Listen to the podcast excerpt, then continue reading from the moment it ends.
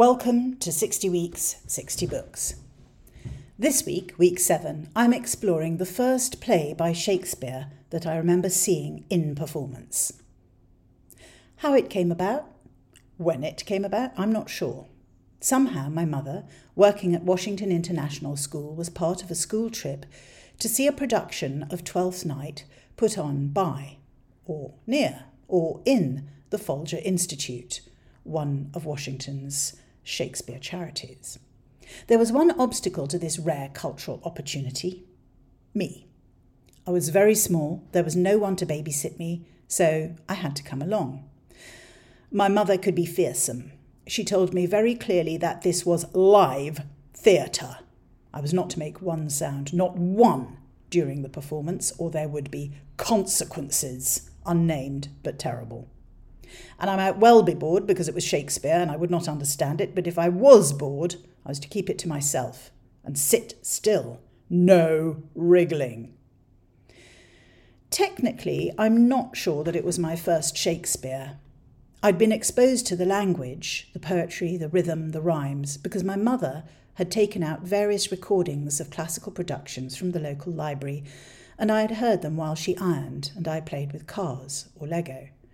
They all blurred into one great bard fest voiced by John Gielgud, Laurence Olivier, Richard Burton, Dorothy Tutin, Paul Scofield, Peggy Ashcroft, Edith Evans, and a very young Maggie Smith. So we went. The performance was in the round, the scenery sparse, gantries clearly visible, with lighting uh, also visible round raked seating. A quick summary of the play. Viola, a young noblewoman from Sicily, is shipwrecked on the shores of Illyria.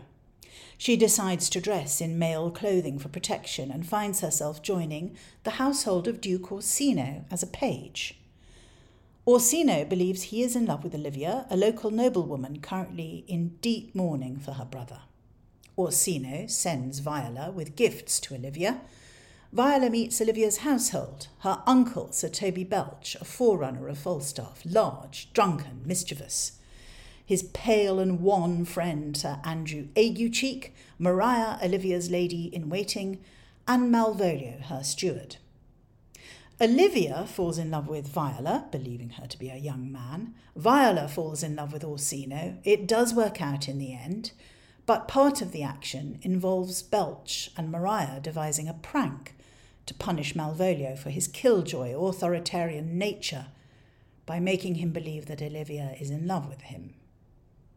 They forge Olivia's handwriting and drop the letter for Malvolio to find, apparently addressed to her unknown beloved.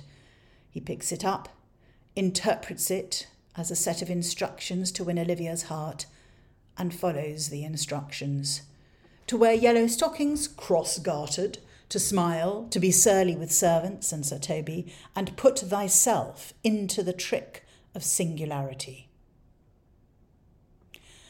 I remember liking Viola, a girl in boys' clothing, most appealing to a child who already knew that boys had more opportunity, more possibility, more freedom than girls. Belch and Aguecheek were great physical comics, easily accessible to anyone with a basic familiarity with the dynamic of the little and large comic duo. I understood the trick they were pulling on Malvolio, and seared on my memory is Malvolio's appearance when he believes that it is he Olivia loves. Bright yellow long johns, cowboy boots, aviator specs. I knew I had to sit still and be quiet, but it was hard. He was so funny, so ridiculous, so deluded. It is clear to a child just how unkind the trick played on Malvolio is, particularly at the very end when he is brought on stage dishevelled, distressed, and grubby from being locked away in a dark place. Although Olivia and Orsino, unaware of the prank, baffled by what has happened to Malvolio, do try to be kind, he cannot be placated and storms from the stage declaring, I'll be revenged on the whole pack of you. A dark end to a light play. Several of the comedies include that dying fall, that hint that amidst the restoration of order implicit in the ending of any comedy, the reunions and reconciliations between parent and child and lovers, the multiple marriages, the songs and dances. Still, chaos, danger, and misrule linger, ready to reassert themselves. Today let us celebrate, for tomorrow battle will recommence. Of course, at five or six, I was oblivious to the menace. I loved the costumes, the act of putting on another person's guise, the possibility of embodying a totally different person. As an only child, I had a rich group of imaginary friends and family from my earliest conscious moments, sometimes from my own imagination, sometimes borrowed from the books I knew. Pooh and Piglet, Ratty and Mole, were as real to me, perhaps more real than my peers at school. My dearest friend at school, Betsy, was, like me, a bookish only child, devoted to Nancy Drew, and we had complex, ongoing adventures where the very basic playground of our school, equipped with swings, one roundabout, a slide, and most wonderfully, an old boat stripped of all its mechanical trappings, became exotic locations where we spied on villainous miscreants, escaped dangers, and triumphantly caught the bad guys. Betsy and I invented characters for ourselves, and I know that mine was a mishmash of Viola, George from the famous Five, Bonnie from the Wolves of Willoughby Chase, and Dido Twite, also from Joan Aiken's Wolves books, set in an alternative 19th century. Girls could be strong and do great, brave deeds, but sometimes they had to cross dress and conceal themselves. An important lesson for a small female. Viola remains my favourite woman in Shakespeare, although Beatrice from Much Ado About Nothing runs her a close second. They, along with Rosalind from As You Like It, Cleopatra, Paulina from A Winter's Tale, and Portia from The Merchant of Venice, are vivacious, shrewd, and witty, strong women who make their own decisions and do not shrink from challenging the men around them. What I particularly admire about Viola is her stoicism. She believes her brother to have drowned. She is cast up on a strange shore. Though inclined to seek a place in service with Olivia, the Countess currently in mourning for her own brother, she decides she will be safer in the guise of a eunuch, Cesario, working for the Duke. She knows herself. When Orsino sends her to woo Olivia in his name, she wryly admits, Whoe'er I woo myself would be his wife.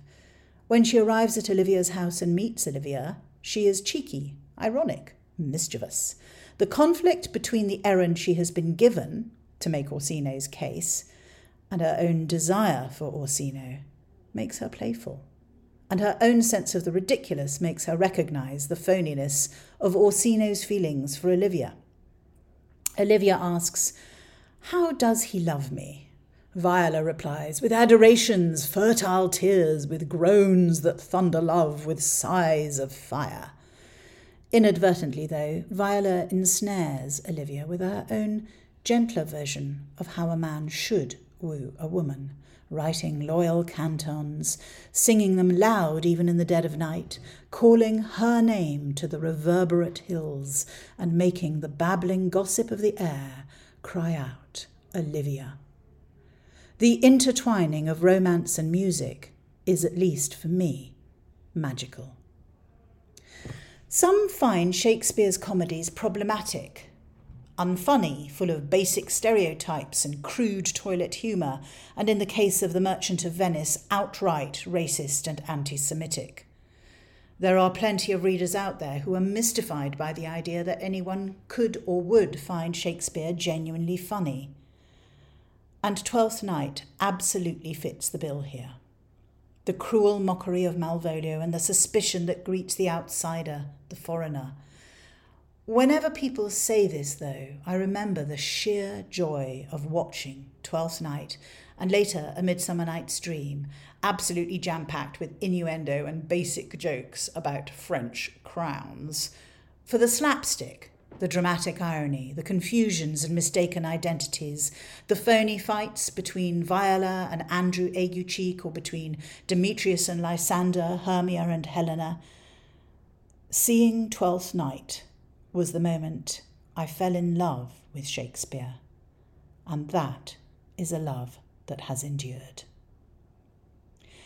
Join me next week. In week eight, I'll be looking at ballet shoes, uh, the text which dates from the 30s and which is an absolute blueprint for work ethic, diligence, resilience, and determination in girls. Join me then. Goodbye.